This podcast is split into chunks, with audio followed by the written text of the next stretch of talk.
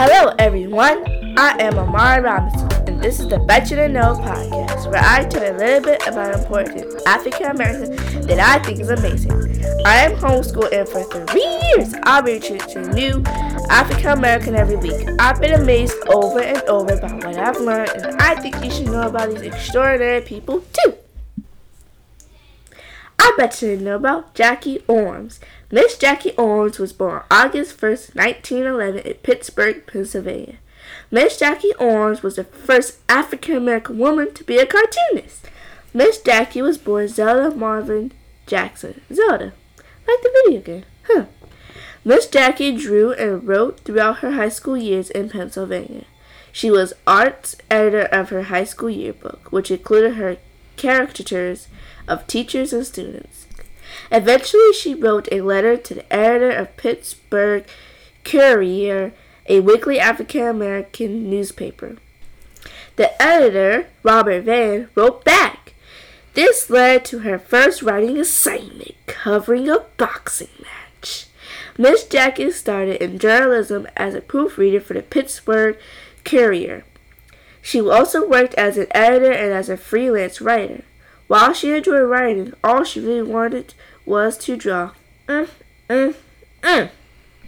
In 1936, Jackie married Earl Ormes, a hotel manager, and was said to have a very a happy marriage. The couple moved to Chicago in 1942, and Jackie soon became an important figure in African American society there. Soon after moving, Miss Jackie began writing articles at the Chicago Defender. Soon, one of her single panel cartoons, Candy, appeared in the Defender.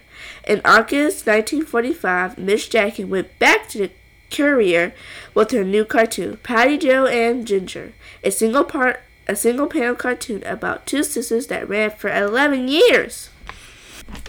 In 1947, Miss Jackie worked with the Terri Lee Doll Company to create a play doll based on her little girl cartoon character.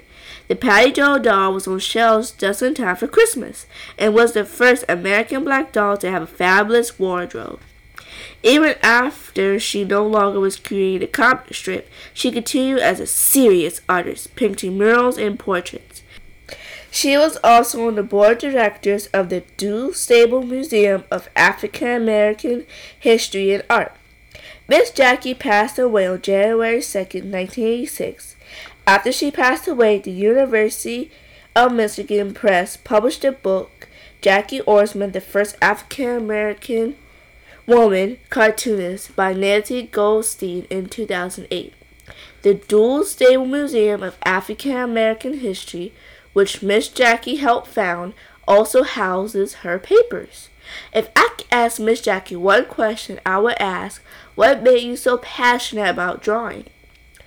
Miss Jackie is an inspirational to me because she used her art to tackle serious subjects such as politics, foreign policy, racism, and even environmental justice.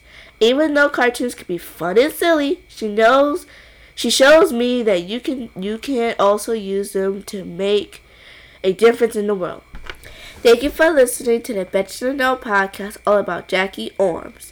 Be sure to tune in next week to learn about a new person. Don't forget to like, subscribe, and comment about my podcast on your favorite podcasting platform. And remember, you are dope. Know it and show it. Bye, everyone.